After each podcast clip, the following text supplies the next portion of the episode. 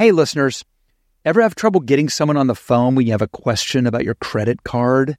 With 24 7 US based live customer service from Discover, everyone has the option to talk to a real person anytime, day, or night. Yes, you heard that right. You can talk to a human on the Discover customer service team anytime. So the next time you have a question about your credit card, call 1 800 Discover to get the service you deserve. Limitations apply. See terms at discover.com slash credit card. The best part of spring cleaning is the post clean clarity you get. It's kind of like when you find out that you've been paying a fortune for wireless, and then Mint Mobile has phone plans for $15 a month when you purchase a three month plan. It's time to switch to Mint Mobile. All plans come with high speed data, unlimited talk and text delivered on the nation's largest 5G network. Use your own phone and any Mint Mobile plan and bring your own phone number along with your existing contacts. Ditch overpriced wireless with Mint Mobile's limited time deal and get 3 months of premium wireless service for 15 bucks a month. My team here, they're on Mint Mobile and they like it. For a fraction of the cost, Mint Mobile proved to have excellent coverage with no drop calls or unsent texts. Plus, they make it super easy for me to activate my device just by following a few simple steps online. And bam, done. To get this new customer offer and the new three-month unlimited wireless plan for just 15 bucks a month, go to mintmobile.com slash literally. That's mintmobile.com slash literally. Cut your wireless bill to 15 bucks a month at mintmobile.com slash literally. $45 upfront payment required, equivalent to $15 a month. New customers on first three month plan only. Speeds slower above 40 gigabytes on unlimited plan. Additional taxes, fees, and restrictions apply. See Mint Mobile for details. Lily, I think it's possible that we've met each other, but you would be so young that you wouldn't remember. I was going to say the same thing. I didn't think you'd remember. way!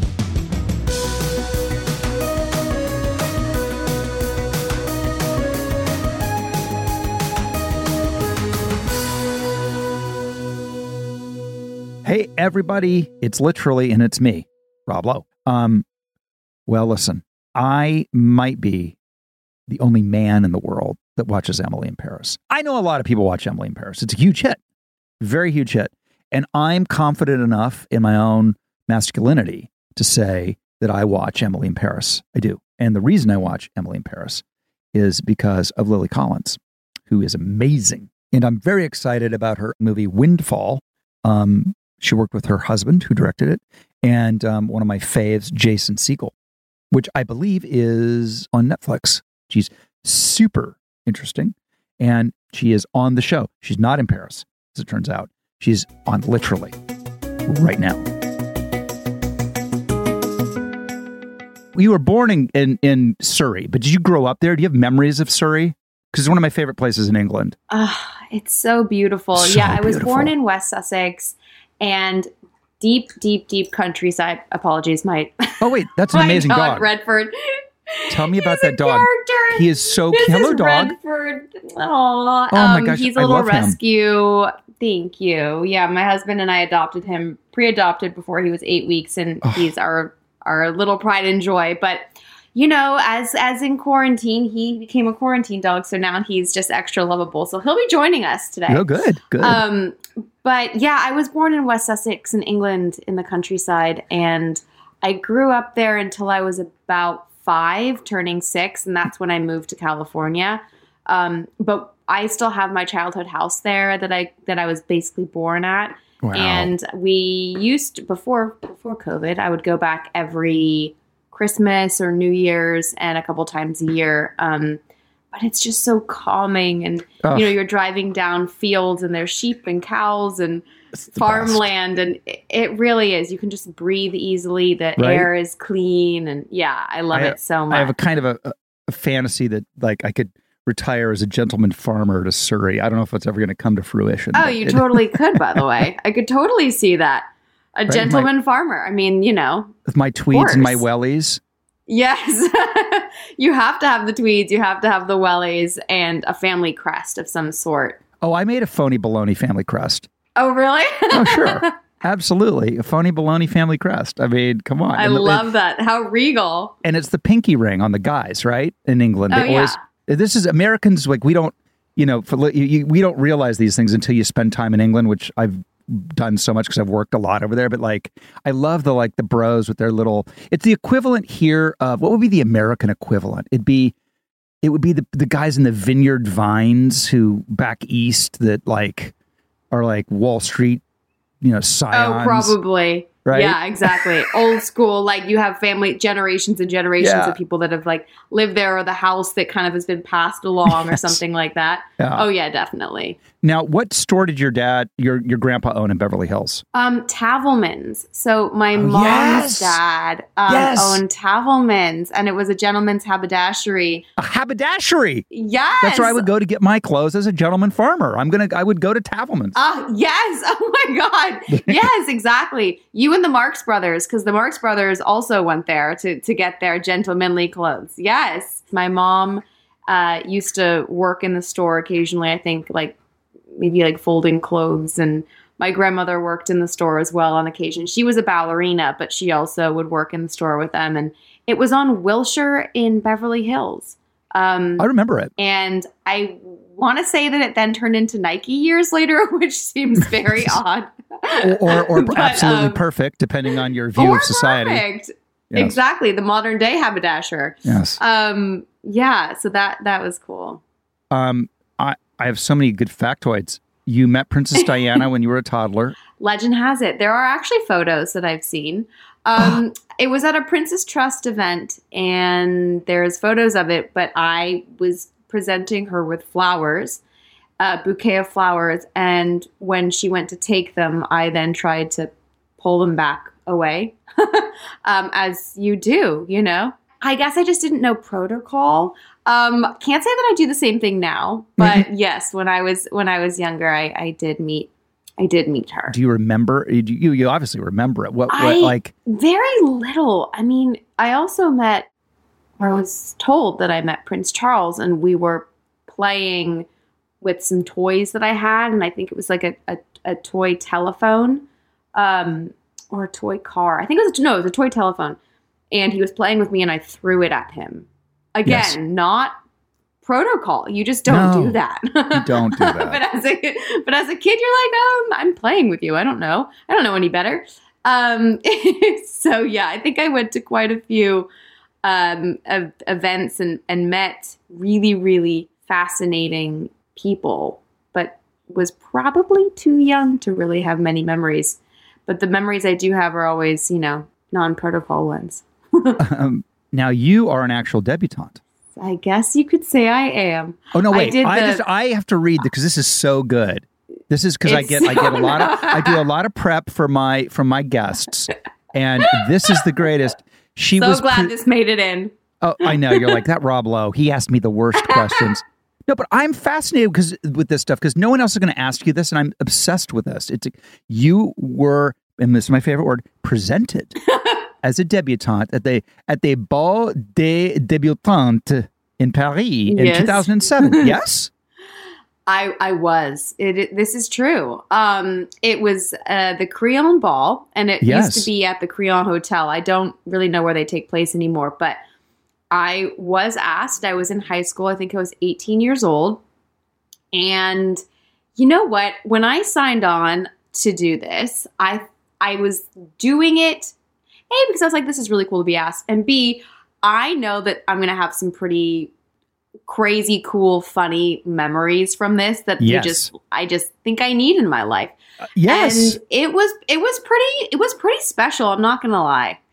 Every I mean also like kind of just hilarious in a lot of ways. I mean, there was like waltzing lessons with your parents. There were um, fittings with all the different designers. So every girl was dressed by a different fashion house. And so that actually began my relationship with Chanel because I was the young debutante chosen to be dressed in Chanel. And so it's there's just all these elements as a girl who grew up loving fashion and loving, you know, to go into kind of the archives and pick an outfit is is is is pretty wild. So did you But, go to know, Chanel? Did you go to the? You're in Paris. It's a proper yeah, Chanel so we were house. in Paris. hmm we went to the official uh the archives and you go to where Co- you know Coco's apartment and kind of where the archives are and they just like opened them up and said, "Well, what looks nice to you? What looks appealing? What would you like to wear?"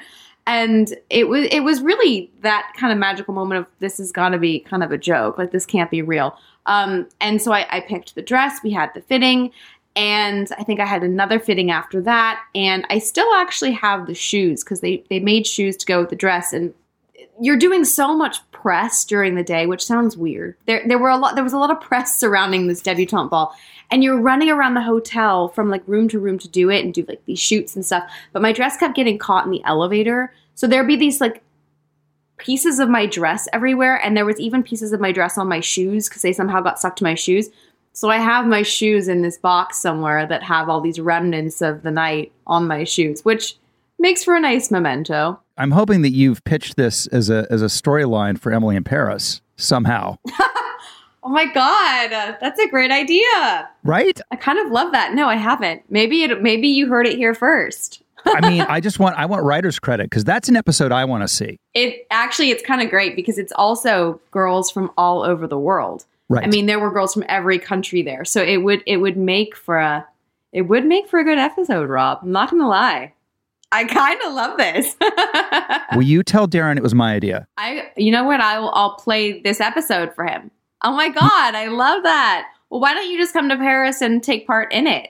I know. Darren and I have been trying to find something to do for a billion years, and we just have never found. Maybe maybe this is. Could I play the? uh Who's the guy? Who's the king of the ball? Like who's the guy that runs the uh The king of the ball. the debutante ball? you, of course. Um, there was, uh, you know, a, a- like a, a a French lady who who ran it, who was the one responsible for kind of gathering together all these different people, um, and and then most. It's actually quite funny because most of the girls were presented alongside their chevalier, who was good. either not like I don't think there was any princes. I mean, I would have known about that, but they were kind of you know, young men that came from well-esteemed families or just different types of men from all over young boys from all over the world that would like partner with a girl. What, how did? Okay, wait. I got to know about your chevalier. So my chevalier, I'm still friends with, and he actually now runs um, Tatler magazine in England. Uh, yes, he is like the head editor in chief over there. And at the time, he was writing for Tatler. His name's Richard Dennen. He's a wonderful, lovely human, and we had the best time. We were kind of like the rock and roll duo of the ball. Um, because I think we had the most fun. This is the greatest. he- How is this not a thing? This is the, the more you tell it, like this is such a season finale. I'm not even. It's like unbelievable. It's really that's so funny. I'm, you know, I'm gonna pitch it. Yeah. I'm not gonna. I'm totally. I'm gonna take this conversation and, and run with it. It's so good. The chevalier. By the way, your show is is is populated with young men that look like chevaliers. I've never seen more good haircuts on a television series in my life than Well, you know what? Our hair department did just win best uh, hair in, in a limited series or mini series or um, TV show at their and yeah, like at their Guild Awards. So I'm gonna give them credit for those. I watched that show. I'm like, okay, first of all, Tell me. men's hair, because you know I'm I'm I'm obsessed with with with hair, men's hair more so even the women's hair, um, and for and Yes. losing it and not wanting to lose it, or people who have lost it, or people who haven't lost it. That's a big topic of my life. Um, and th- uh, those young young chevaliers have manes. I mean, it's a thing. They do have manes. They do have manes, yeah. And, you know, our hair department is just so, they're so wonderful at dealing with men's and women's hair because, you know, it takes a lot to be able to do both. And um, hmm maybe, maybe that was something that Darren was looking for. I don't, I don't know. But, you know, you're right. They do have great hair. I have only shot in Paris once, and it was both maddening and so romantic. Mm. What is what's your because it, it's hard to shoot in Paris, super hard to shoot in Paris. What's your your experience like? I, okay, so I'd been to Paris many times before working there, but to become a resident of Hmm. sorts while you're there for about four months is such a different experience in any country, let Mhm. alone a city that you already feel like you know pretty well.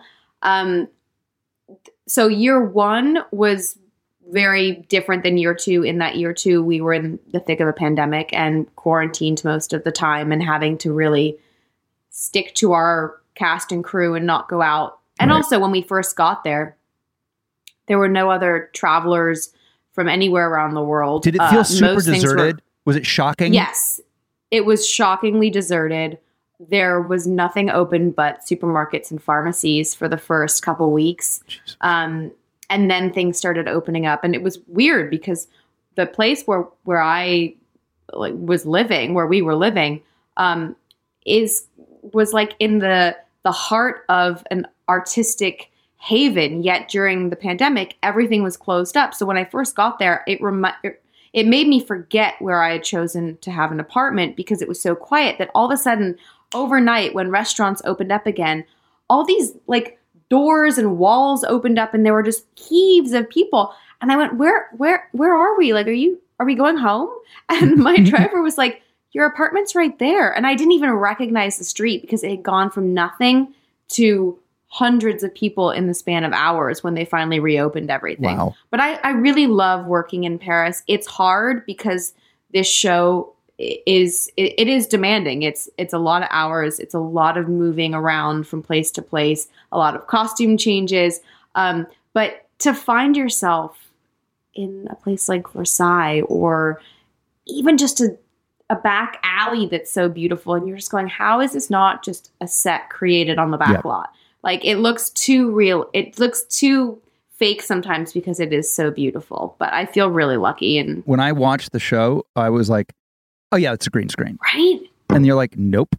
Oh, because it looks. no you can't it's, believe it. it's shocking it is pretty wild we were able to actually go to all the locations we were especially during the pandemic but i guess that's just a darren star show and one one also that the city and in the french people have so embraced the show that we feel so much love and support when we go there and the french embassy in the united states is so supportive and so it really feels like we've been able to partner with the city in a lot of ways. It's it's really fun. I'm I'm really excited to go back and I love our cast and crew so much. And by the way, for, for those of you who don't know, Darren Star, who we're talking about, created uh, 90210 and and many and a few other great ones that I'm missing that I'm not remembering at the moment. Have you been to the uh, um, American Embassy yet? Have you had a reason to go there? so we no, I have not I've been to the French embassy Right. um but I have not yet been to uh the embassy in France. It's amazing. No. It's so beautiful. Is it stunning? Oh, it's so well, maybe Emily needs to go there too. Or you just you're just pitching all the ideas. And then I think we need to do an episode about Louis L'Ami Louis, the, the, which is that restaurant that, that every American wants to go to when they go to Paris, which has all the chickens. Oh my god, I don't even know about this place. Wait a minute, come on, you have to know this I restaurant. I have never heard of this place. Get okay, L'Ami Louis, friend. I'm so not cool. so friend Okay, of Louis. L'Ami Louis. Okay, me Louis. Oh, I've, I've literally never heard of this. By the way, and it's dope. It's so like the gigantic slabs of pate, like Oh slabs God. of pate and and and roast chicken, French fries, salad, b- fresh vegetables, and there's only like nine tables. And it's oh every Oh my Amer- God, it's every American who's in. Paris. Yeah, it's insane. I have not. Wow. but it's so iconic. It would be like if you it would be like if you were shooting Sex in the City and and and hadn't and hadn't done a scene in Times Square.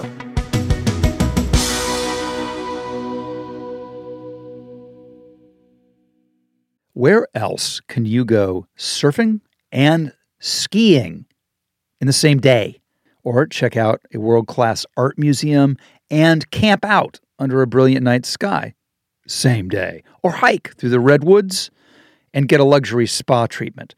There's only one answer California. No matter where you go across this state, you will find a way to play. I, look, I love California. Um, and I have not yet surfed and skied in the same day, although I do do both. So that is on my bucket list. It's the most beautiful place in the world. Discover why California is the ultimate playground.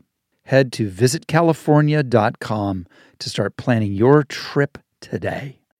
You know, the only thing I ever let interrupt my podcast? My dog. Take a minute now, please. Pet your dog while you learn about Bark, the company dedicated to making dogs happy. Every month, BarkBox designs and delivers a whole new collection of toys and treats just for your best bud. Every toy is tailored to your pup's size and play style. From squeaky plush toys from BarkBox to ultra tough durable ones from Super Chewer. Every treat is made with yummy, healthy, all natural ingredients like pumpkin and sweet potato. Each box is inspired by a new theme and comes with fun surprises for you and your dog. For a limited time, they'll double your first box of goodies for free. I love making my dogs happy. Love it. It's my favorite thing in the world. And my dogs are obsessed with their chewable toys. BarkBox offers treats, keep my dogs healthy, and amazing new toys that keep my dogs entertained. To get your free upgrade, go to barkbox.com slash rob. So I came home to a little gift in my bathroom the other day from our friends at Harry's. To get what you want, you have to challenge the status quo and blaze your own trail. You know who challenged the status quo? Harry's. They saw customers getting ripped off by questionable products in the shaving industry and decided they had something better to offer. So instead of charging the same old ridiculous prices, Harry's found a way to make their beautifully designed razors, and they are beautiful, for a fraction of the price of the other big brands. Exceptional products, honest prices. That's Harry's. They have the highest customer satisfaction in shaving history and a no risk trial. Don't like your shave? No worries. It's on them. Convenient subscription options that you can cancel at any time. And Harry's also has other self care products that meet the same quality standards as their razors. Richly lathering, skin softening body wash in scents like redwood, wildland, and stone, and an extra high quality, amazing smelling deodorant for just five bucks. I love their stuff. I'm so impressed by Harry's products. All of it. It's all good. Don't settle for the status quo. Blaze your own trail with Harry's. Get started with a $13 trial set for just $3 at harrys.com slash rob. That's harrys.com slash rob for a $3 trial set.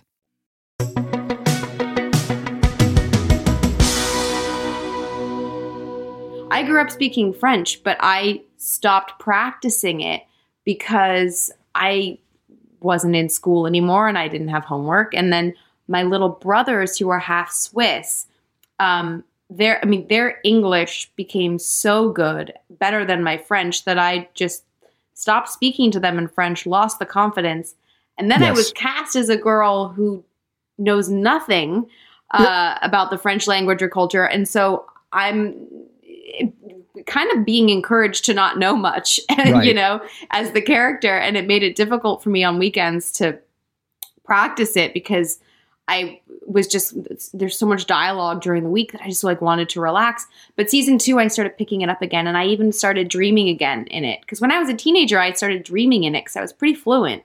Wow. Um, But yeah, I just I really need to dedicate myself season three to getting a lot better. Did you find what what I what I find with a language like that that you you knew fairly well and then have it's atrophied that um r- I can read it still better than I can speak it. Yeah, I could read a French paper and and and be I think probably at least 80% like, you know. That's um, amazing. I yeah, you know what? I agree. I I can read it. I can um I can pick up more from what people are saying, Yep. but then when they like turn to look at me, uh, uh, uh, it's like Yeah, the and conjugations and the like. Yeah, I freeze because then all of a sudden there's this expectation. You have this where all of a sudden like without even thinking, you just blurt something out and you was, "Oh my god, I just said that in French."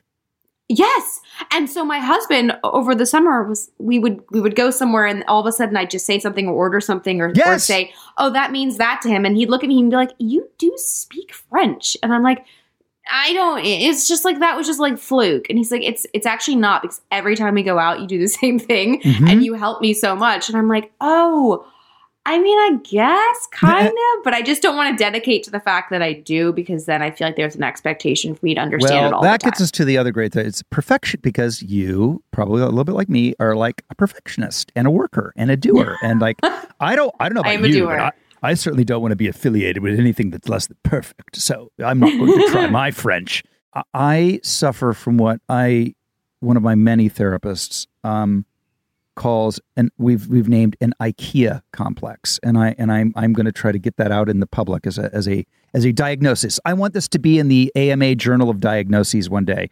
So here's my here's here's what I I, I say it is an IKEA complex for me. Like the nightmare of nightmares would be having to do anything having to do with IKEA because it involves following directions and assembling something and that is my idea of a living hell. Like this nut screw goes into hole number four, which is followed by this right angle. And if I feel like I can't do that, if I feel like I can't do it perfectly, I don't even want to try. I can understand that. I mean, here's the thing though. I I I like baking for the reasons almost that you're saying you don't like that IKEA complex because it's just basically saying do this, do this, do this.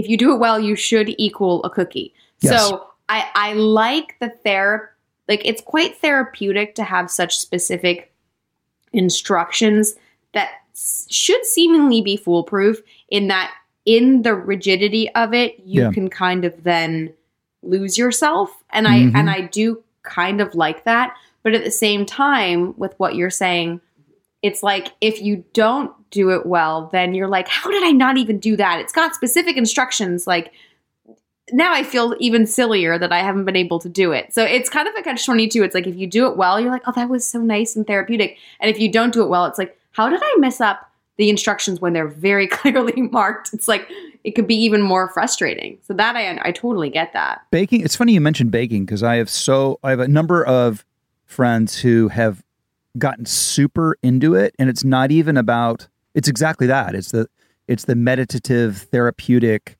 it's not even about Mhm. they want to they want to they love cookies so they want to bake. It's that that they are getting something you know inner out of out of out of doing it. Yeah. And I also really like I I like the idea that I can bake something that I can then bring to someone to show that I care. Whether Yeah. I'm going just for like a, a dinner or it's, you know, someone's birthday or um it's I'm just thinking of you. It's it's like an act of, of caring, an act of it's like um an act of service, right? It's something that I like to do and to be able to um, surprise people that something can taste good is that I've made is kind of a win.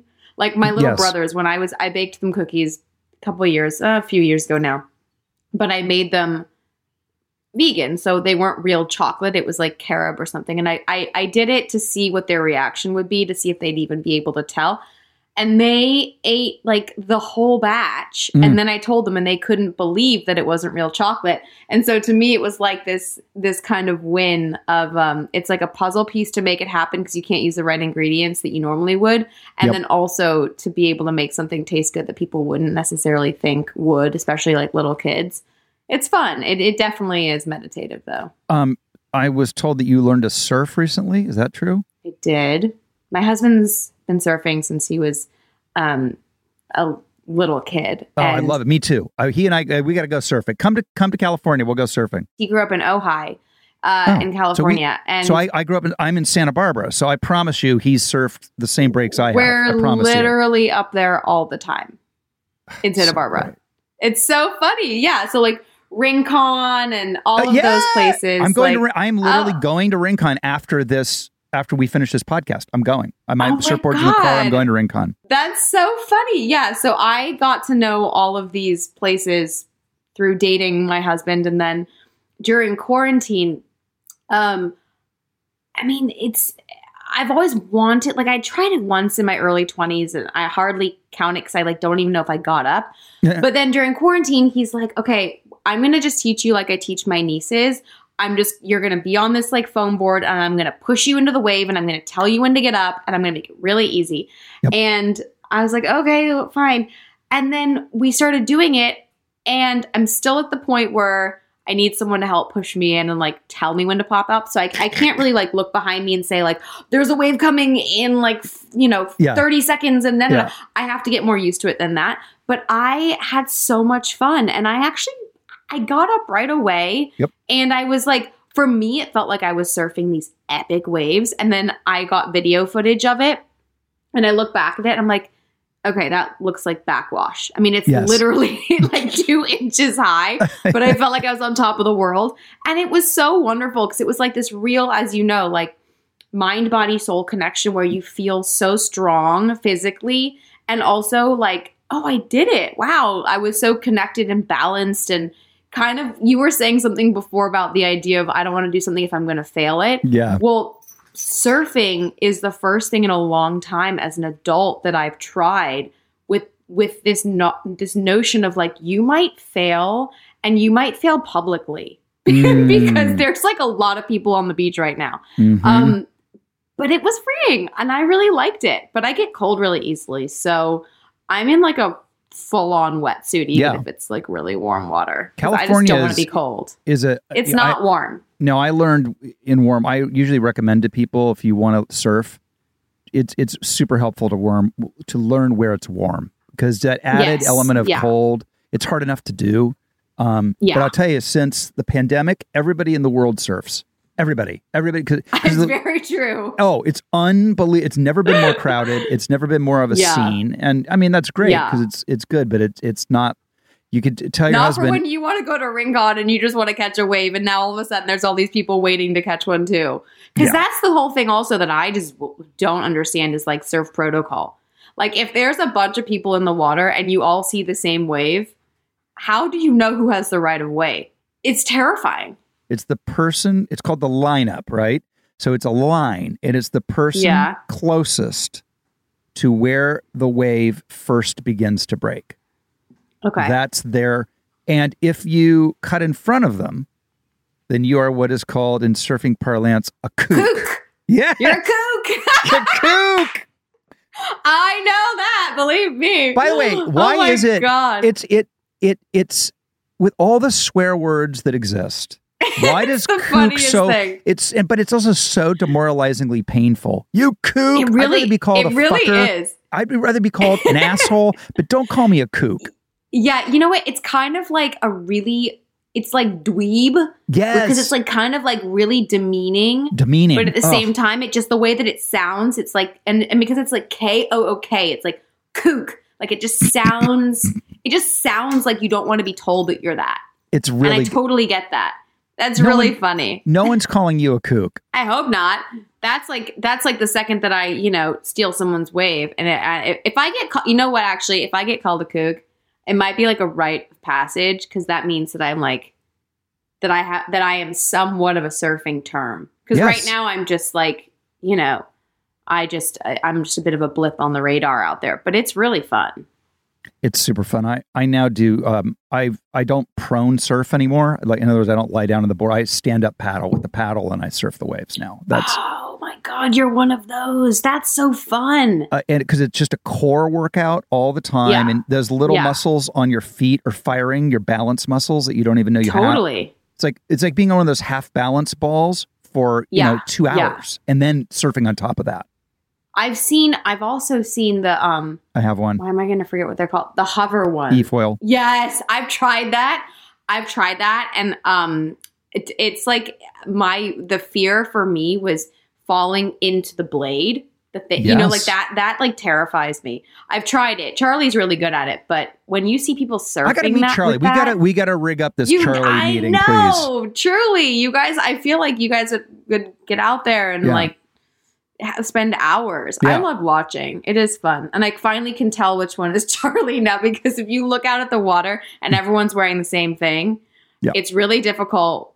At the beginning, I was like, "Which where?" I'm trying to cheer him on, and I don't know where he is. And now, now I'm like, "Oh, okay." He like, you know, is he goofy? Is he this? Is he that? You know, and Yep. you like can can tell. So now I at feel Goofy. like I- Listen to you with the surfing I know parlance. it's no big deal. It's no big deal. Is he I- I- goofy? you know, I'm trying.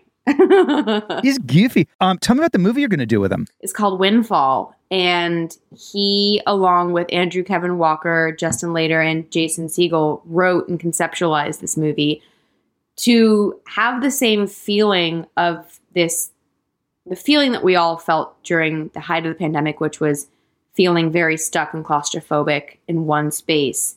Um, and the film kind of stems around that feeling while not being about COVID itself, but about that feeling of, of, of that stuck nature. And they conceptualized it over Zoom during the beginning of the pandemic.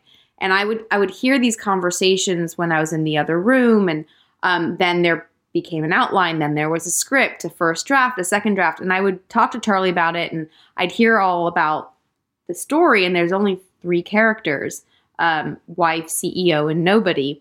And all of a sudden, it got to the point of like casting, and I um, all of a sudden I became part of the conversations of casting, and uh, I had to give my thoughts on the character, and I kind of they. It wasn't a given that I was going to be in this movie by any means. I just felt quite attached to the character because I had heard about her from the beginning, and um, and we shot it up in Ojai.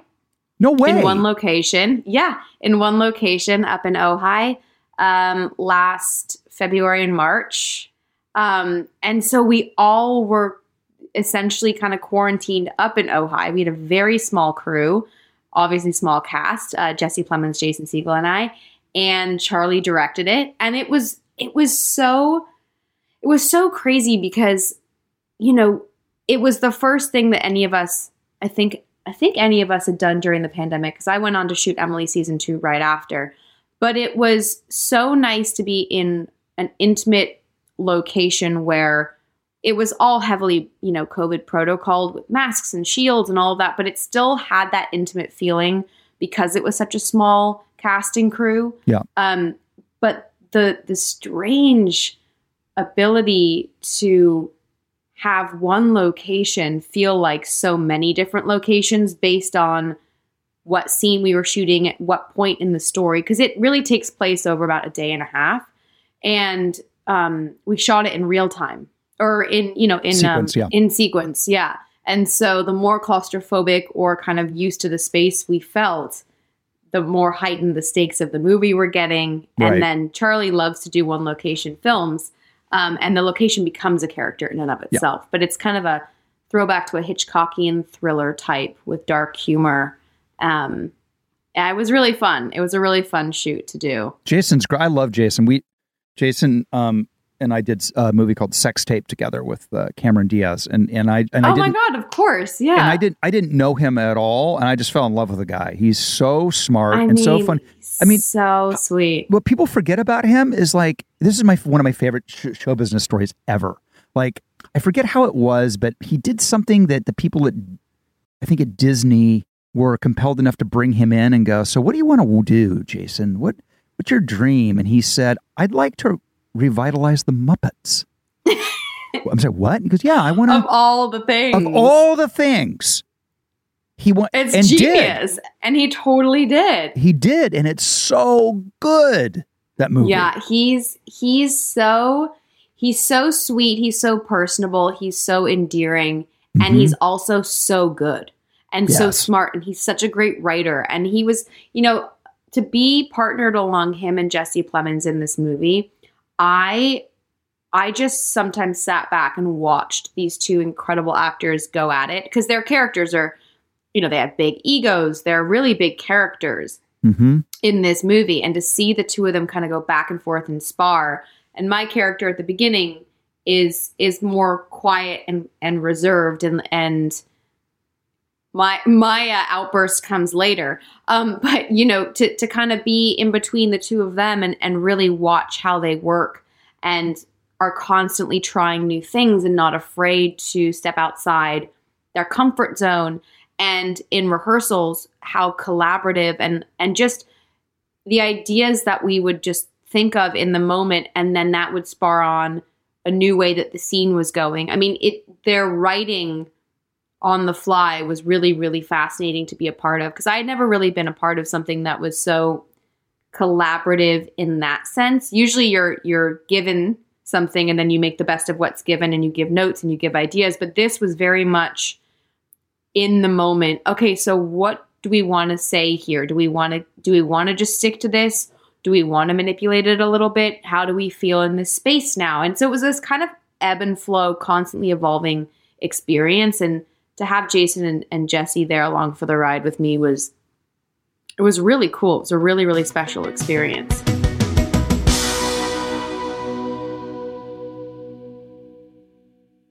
Shopping for humans is hard. Shopping for your dog is easy. Thanks to Bark. Every month, we deliver toys and treats just for your pup. They deserve to be spoiled every month. At Bark, we send your dog a whole collection of toys and treats made just for them every single month. Whether it's our fun plush toys or our ultra tough toys from Super Chewer, we give your dog exactly what they want. And for a limited time, we will double your first box for free. To get your free upgrade, go to barkbox.com slash rob. BarkBox is so convenient and delivers straight to your door and more importantly, right to your dog. I can't wait to try out BarkBox. My dogs need their toys, particularly the chewable toys. Sign up now at barkbox.com slash rob for an exclusive offer. This ad is now over. Let's get back to petting our dogs. This show is sponsored by BetterHelp. If you've been listening to literally long enough, you'll know that I am a big believer in getting the help you need. Therapy has been a big, big, big part of my life and something I think we should be all doing as needed, just like checking the oil on your car. I've spoken about this, and we all carry around different stressors, big and small. We keep them bottled in, and it can start to affect us negatively. Therapy is a safe place to get the things off your chest and to figure out how to work through whatever is weighing you down. If you're thinking about starting therapy, give BetterHelp a try. It's entirely online, designed to be convenient, flexible, and suited to your schedule. Just fill out a brief questionnaire and get matched with a licensed therapist and switch therapists at any time for no additional charge. Get it off your chest with BetterHelp. Visit betterhelp.com slash roblow today to get 10% off your first month. That's betterhelp, H-E-L-P dot com slash roblow. I love fast cars, but there aren't a ton of high performance EVs. They're certainly out here there. But when I when I get a chance to get behind the wheel of one, it's I love it. And I was blown away by the Kia EV6 GT. When you get behind the wheel of the Kia, it, it is literally like being in a state of the art rocket ship, but also comfortable. The thing goes from zero to 60 in 3.4 seconds. It is the premium driving experience. And of course, it's an EV. So the climate thanks you. SiriusXM provides access to over 165 channels in the vehicle music, sports, news, comedy, yacht rock. Let's go. Little, little Steely Dan going in your Kia. Come on now. So check it out today. It is the all electric Kia EV6 GT. I had a blast checking it out. Believe me, you should do it yourself via kia.com slash EV6. To learn more, that is kia.com slash EV6. Kia, movement that inspires.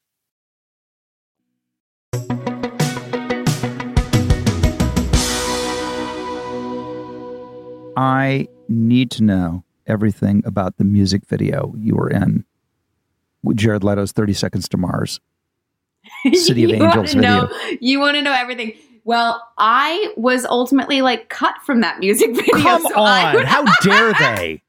How dare Wait, they? so I've been into. I've been in. Um, I was in a music video. Bryce Dallas Howard directed me in a music Mm. video for MGMT. No, kidding. Oh. M83.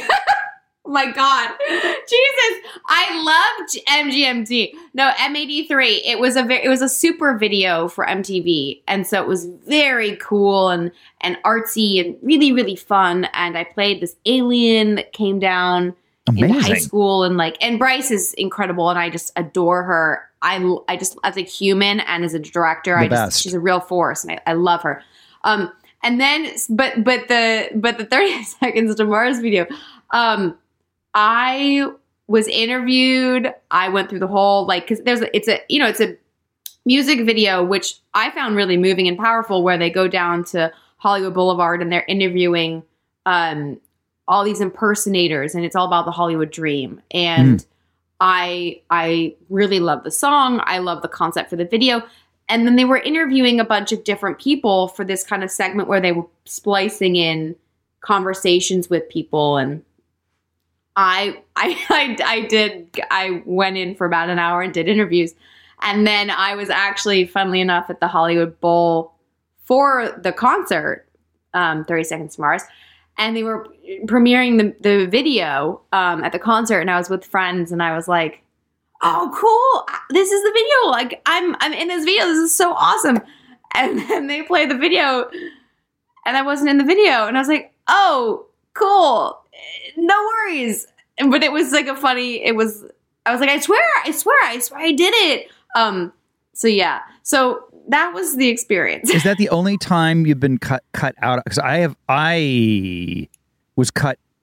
I, my very first movie was a movie called The Outsiders, and when I Yeah. finally went when I finally went and saw it, almost I was eighty percent of my performance was cut, and I did Oh not know it.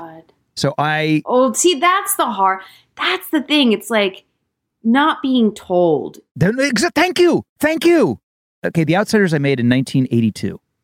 I dreamt last night no way that I had a conversation with Francis Ford Coppola about being cut out of the movie.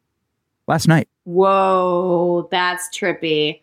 See, it's still traumatic for you though. Yes, That it is. see, like I so okay, yeah, the music video I didn't realize we were at the concert, but then I did a day on um Pop Star, that movie with Andy Samberg. Amazing Um movie. it yes, um, it's so great, so funny. Amazing. Um, and I I loved everyone on that movie. It was so fun. I did this really cool day with Dave Franco, myself, Ryan Phillippe, and um, we, you know, it was like a mock film set, which was like hilarious. And Yeah. we had this just really fun day where we improved at the same time. But and, and it's, not in the movie. It was cut. It was totally cut out of the movie. However, Andy was so cool and told me beforehand. You know, I I- he said I'm really. I just wanted to reach out and tell you. You know, I'm so sorry. We had such a great time. Ultimately, there was just too much. It'll go DVD extra. You know, but I was like, you know what? Honestly, for me, it was about the experience of having fun with those guys, being able to improv, being a part of something. Okay, you don't ultimately get to be in the movie because of editing, but like at least they told me Oh, because that's like the horrible. I've heard horror stories where people go to the premiere and they're cut out of the movie, and I'm like, no, I was. how No, I'm telling you, I, end up there. the, I was at the premiere. I was at the God, premiere sitting there going, so awful. No wonder you're having dreams about it still. That's terrifying, scarring. I, and so you know in the ensuing years as as a producer or director whenever i'm in the sort of filmmaker capacity i always tell the actors always That's super no nice. matter no matter Yeah. how small the part is i always call them and go you know listen and there, there's a billion reasons why you know it happens Of course. Yeah, and you learn that more and more as you work in the industry. You just never want to find out publicly or at least like be warned. I mean, and how that person reacts is on them, but at least you've done the nice thing of like telling them. Like I I just would like to know. so insane um where are you where are you right now you're not in Ojai are you are you in paris where are you no, no, no, no. We're in LA, but we're we're in the process of of moving and we're almost moved into our house, so we've been a bit nomadic for a long time. Mhm. Um, but we soon shall be settled, and we're very excited about that.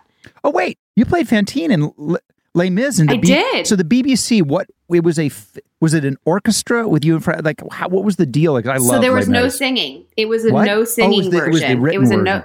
Yep. Yeah, it was only written, um, and then extrapolated into. It was a it was a limited series, and then they took the original material, but then allowed for a little bit more exploration into the characters. So more on Fantine's backstory as to before she becomes a sex worker. In her life change, she got to fall in love and have a child, and you get to see her fall in love and and um, the the brighter, lighter Fantine before she becomes uh, the devastatingly haunting character that everyone you know knows before she gets the than- bad haircut before she gets the bad haircut. Yeah. Exactly. Exactly. Uh, and I did that with um, the BBC, uh, and it was it was an amazing experience um, for for many reasons. Because as a as a Brit, to be a part of something on the BBC, especially something like Les Miserables, was a huge, uh, Yeah. kind of proud moment for me. And um, yeah, it was it was wonderful. And David Oyelowo um, is Javert, and it was yeah, it was really cool. Oh, and Olivia Colman played Madame Oh. Thénardier. I mean, we had amazing. yeah. Uh, we had um, Dominic West. Dominic West. Um, Yeah. yeah. we. I mean, it really was. It really Great was people. an incredible cast. Yeah, and Josh O'Connor. Actually, what's funny is that, um, Josh and Olivia, or Olivia was already cast as the Queen in The Crown when we were filming, and I was a huge fan of The Crown, and I was grilling her, asking her questions, but she was like sworn to utmost secrecy. oh wow. couldn't tell me anything. And then Josh was auditioning for Prince Charles during the making of BBC of, of our BBC show. And so then I was asking him a bunch of questions. Um, I mean, it was so crazy. It was like all these. Oh, and Erin Doherty, who plays Princess Margaret, no, Princess Anne, she was also in our show. So it was like everyone from our show went on to do The Crown. And I was like, um, I'm available. Hello. Um, I totally would be in that. Uh, yeah, but it was it was kind of funny that to be surrounded by that. That scene in The Crown where where where the guy breaks into the palace and sits at the Oh foot God. of the bed. That that that sequence is beyond belief. so good, so good. I'm so excited for the next season. Unreal. yeah, really, really amazing. So so so good, and the score, ugh, everything about it is so good. Um, I know you were in it, weren't in it a ton, but you worked with one of my favorite directors, David Fincher, on Mank. Oh my god, Right? How the crazy was it? Incredible experience. Was it? It was okay, amazing. give me a Fincher story. So I was shooting Emily in Paris season one when I was auditioning for Mank, and um, I auditioned over Zoom, and it was the first time I'd ever heard of Zoom. And this is like pre-pandemic. I just Yep. I was like FaceTime, Skype, like what is Zoom?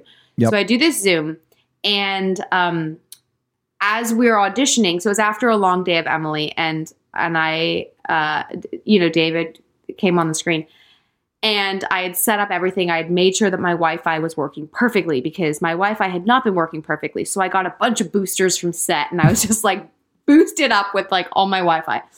And David comes on, we're talking, and he's like, okay, let's like start doing it. And he was reading opposite me. And we do the scene. And then we stop and he starts to give me notes. And then he freezes. Oh, he freezes on all the notes. And then all of a sudden it unfreezes and he goes okay let's go. Oh no. and i'm like i'm like uh, okay. So i didn't want to tell him because i thought oh my god this is just so annoying because it's been like 12 seconds of it pop like he's this is that's really inconvenient for me to say that. So then we do it again. And then he's like okay great. Oh that was great. Okay um and he was super like super animated and like just so lovely. And and he goes okay let's do it again. And uh, and then he gives me more notes and it freaking cuts out again. And every single time he gave me notes it cut out. And then i would just pretend like it didn't cut out and i would just do it again. I got off that zoom and i remember calling charlie going i i honestly think that that i just ruined like my wi-fi cut out. I probably didn't change much. I don't know how that went. I like i think essentially my wi-fi ruined it for me and then i got the part and I couldn't quite believe it because I thought, how how did I get the part without ever hearing the direction? Um, and then I told David, and, and he found that very funny. But I just never, I never wanted to admit to it. It's an amazing story because as I, I as an actor, I have uh, I like I literally am in a cold sweat, cold sweat from hearing that story. Uh, it's it's terrifying. I know. I was like, I I honestly, it took so much to like schedule the Zoom too because it was like nighttime, daytime, morning, night. And then when I got the part, I had to fly back twice from Paris for 24 hours on a weekend. I had no days off for Emily season one because I was in, you know, every episode of the show, or sorry, every scene of every episode of the show. And so I would fly first thing on a Saturday morning after having worked all of Friday night, arrive Saturday, rehearse Sunday, fly back Sunday, arrive Monday, go to set Tuesday. So it was like twice within that time frame to to camera test, to audition, to everything. And I'm going from Emily, who is this most American being that you can be in Europe, to them playing a British period, you know, Oh my woman. God. Um, and I was just like, what the hell is going on right now? But that's when you uh, know you're no, that's that's those moments when they come up where you're like, yeah, it's happening. This is this is Oh this my is god, I'm I'm I it. literally take five flights. Like I don't even care. I'll sleep later. Like I'll Yeah. and by the way, I took so many flights to make that happen and little did we know that right after we finished filming Mank, mere days, I think, then the pandemic hit and everything shut down. You we didn't take a it. flight for a couple of years. Yeah. And we couldn't have done it. So I'm like, okay, so all right, I'm really glad that I did it. I would have highly regretted it for many reasons. Um You know, you know the other thing about that story is is it um I forget who told me this. A great actor. I just don't remember which one it was. You know, when a director gives you a note, you do the performance, and then a, a director comes in and goes, Okay, you know, I'm just wondering if I may give you a note and you don't agree with it. Or maybe you even think it's bad. Instead of getting into a discussion, fi- or God forbid, fighting with them over it, you just very politely go, I'll give it a try. And then do exactly what you want. And yeah, yeah, yeah. 99.9% of the time, they come back and go, That's awesome. Thank you. A hundred percent. Because sometimes I think they're just set. Sometimes they're saying something to like try something else, but they don't necessarily know exactly what they want. So then they just want to see something different, Yes. and at least just make a dedicated decision. It's kind of like the speaking French thing, where you just need to like dedicate to having the confidence to to doing it, because ultimately, like maybe you will say something that makes sense. As long as you carry it off with confidence, I'm sure that that you know it well, makes you a big did difference. it. You did it with David Fincher. It doesn't get any bigger than that guy. That's for sure. Thank Well, you. This is good. I'm looking for. So season three is done on Emily, or no? What are you doing it now? No, we we have to. Um, I think I think it'll probably shoot this summer or something. So we're we're we're kind of waiting to hear. But How many episodes do you guys do in a season? Ted, it was like four months. Right. It's a long time. L- At least you know what the season opener or finale will be. I'm gonna go Emily pitch that right the- now And the Chevalier. with the good hair. Well, you already have that. I mean, Jesus, those guys, they all have such good hair. It's like unbelievable the hairs these guys. Prerequisite. Yeah, it's- well, Exactly. that's a, that's a Darren Star special. If you if you don't have good hair, you're not in the Darren Star universe. well, thank you. This is great. I really loved having you. Thank you so much. Well, I hope you enjoyed that. Um, I am now going to go surfing, and uh, and if I get cut off by Lily, I am going to call her. What am I going to call her? That's right, a kook. And now it is time to check the answering machine here in the studio of the Lowdown Line. Hello, you've reached literally in our Lowdown line, where you can get the lowdown on all things about me, Rob Lowe. 323 570 4551. So have at it. Here's the beep. Hi, Rob. This is Tracy Penman. I am from Phoenix, Arizona. Prior, I was from Seattle, Washington. Huge fan of, especially of the 80s movies. I loved About Last Night. Question is, um, your brother, Chad Lowe, I used to see him in more movies. I don't know if he's doing more production work, but why not a movie with Rob and Chad Lowe in it? I think that could be really fun to see you guys work together like you do with your son. So that's my question. Are we going to see any productions with you and your brother? Thank you. Love the podcast. Love your books. Bye. Well, thank you so much for first of all for listening and for enjoying the books. Um, here's what uh, is interesting. I think you may have seen a number of Rob and Chad productions and maybe not known them because Chad Lowe is one of the leading television directors and has directed multiple episodes of 911 Lone Star. Coincidentally, directed the first episode that my son John Owen wrote. And that was, if you're a Lone Star fan, it was last year's crossover episode um, that involved the big wildfire, written by my son, directed by my brother. Um, and Chad does act, but not as much anymore. He's really focused on the directing, but I'd like to get him back in the makeup. I mean, you know, Chad Lowe in makeup is a thing to behold. And uh, I think we need to figure out how to do that. So um, we've always been trying to find something. and I'm sure that we will at some point. But um, I love that you're a fan, and I will pass it on. So listen, um, don't forget uh, to subscribe to the show. Don't forget also, um, if you're a Parks and Rec fan, we've got Parks and Recollection. It's pretty great. We go through every single episode. Total comedy classic. Be sure to check it out. And I'll see you next week on Literally. Kook. You've been listening to Literally with Rob Lowe, produced and engineered by me, Rob Schulte. Our coordinating producer is Lisa Berm. The podcast is executive produced by Rob Lowe for Low Profile, Jeff Ross, Adam Sachs, and Joanna Solotaroff at Team Coco, and Colin Anderson at Stitcher. Our researcher is Alyssa Grawl. Our talent bookers are Paula Davis, Gina Batista, and Britt Kahn.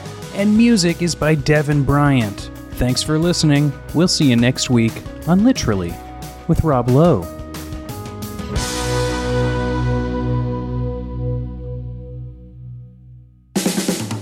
This has been a Team Coco production in association with Stitcher.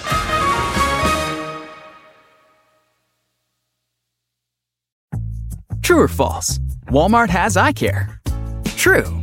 Stop by Walmart to save and browse top designer frames right where you already shop. And they accept most insurance.